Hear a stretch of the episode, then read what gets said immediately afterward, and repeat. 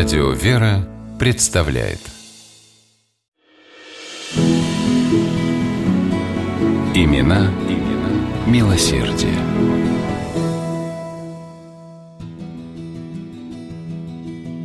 В конце 70-х годов 19-го столетия жители Москвы нередко становились свидетелями необычного зрелища.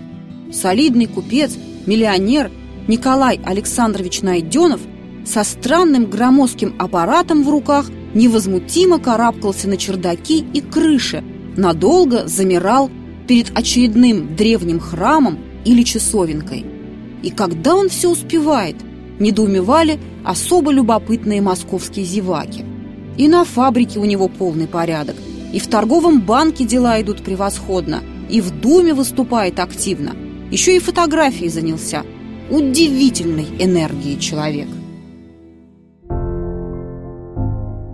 Николай Александрович Найденов родился в 1834 году в московской купеческой семье. Усердие к труду, отличное образование, практический опыт и незаурядные способности – вот качества, которые помогли Николаю достичь успеха в текстильном производстве. В 1863 году братья Найденовы, Виктор и Николай, основали торговый дом Найденова сыновья, занимавшийся торговлей шерстяной пряжей и ее обработкой на собственной фабрике. Найденов работал все время. Даже в праздничные дни после посещения церкви вновь садился за рабочий стол, отрываясь от него лишь для обеда или чая. Как писал о нем его племянник, известный писатель Алексей Ремезов, превратил свои дни в какую-то бессменную работу, без передышки, без праздников, без прогулов для крепкой и деятельной, крепко выкованной, гордой русской России. Николай Александрович считал первостепенной задачей российского купечества содействие развитию образования и возглавлял попечительские советы Александровского коммерческого училища, Московского предельно-ткацкого училища, участвовал в делах Таганского училища, Московской практической академии коммерческих наук и прочих учебных заведений Москвы. Долгое время Николай Александрович был старостой Покровской церкви на Воронцовом поле. В 1866 году Найденова впервые избрали гласным депутатом Московской думы. На этом поприще купец трудился 38 лет до конца своей жизни.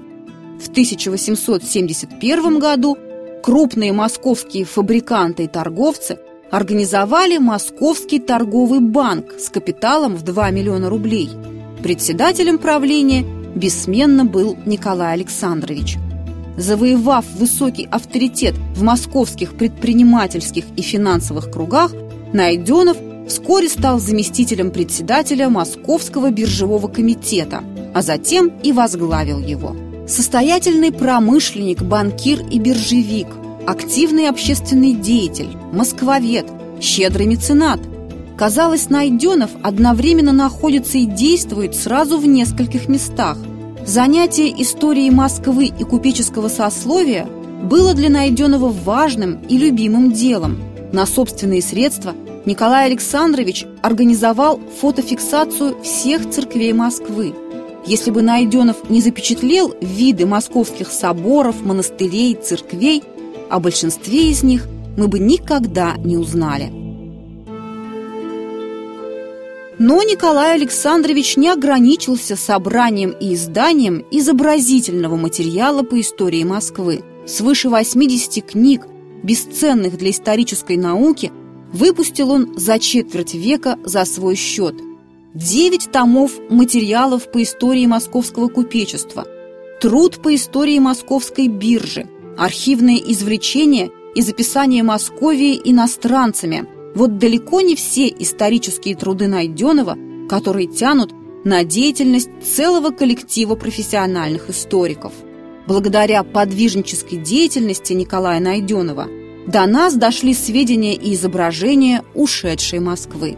Не стало Николая Александровича в 1905 году. Он оставил о себе добрую и долгую память у москвичей. Городская дума постановила в целях увековечения памяти найденного учредить 25 стипендий его имени в Алексеевской торговой школе, созданию которой он способствовал.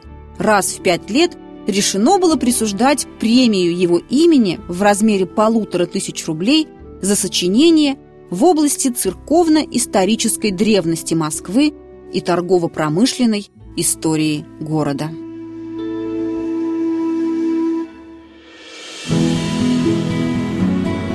Имена, имена милосердие.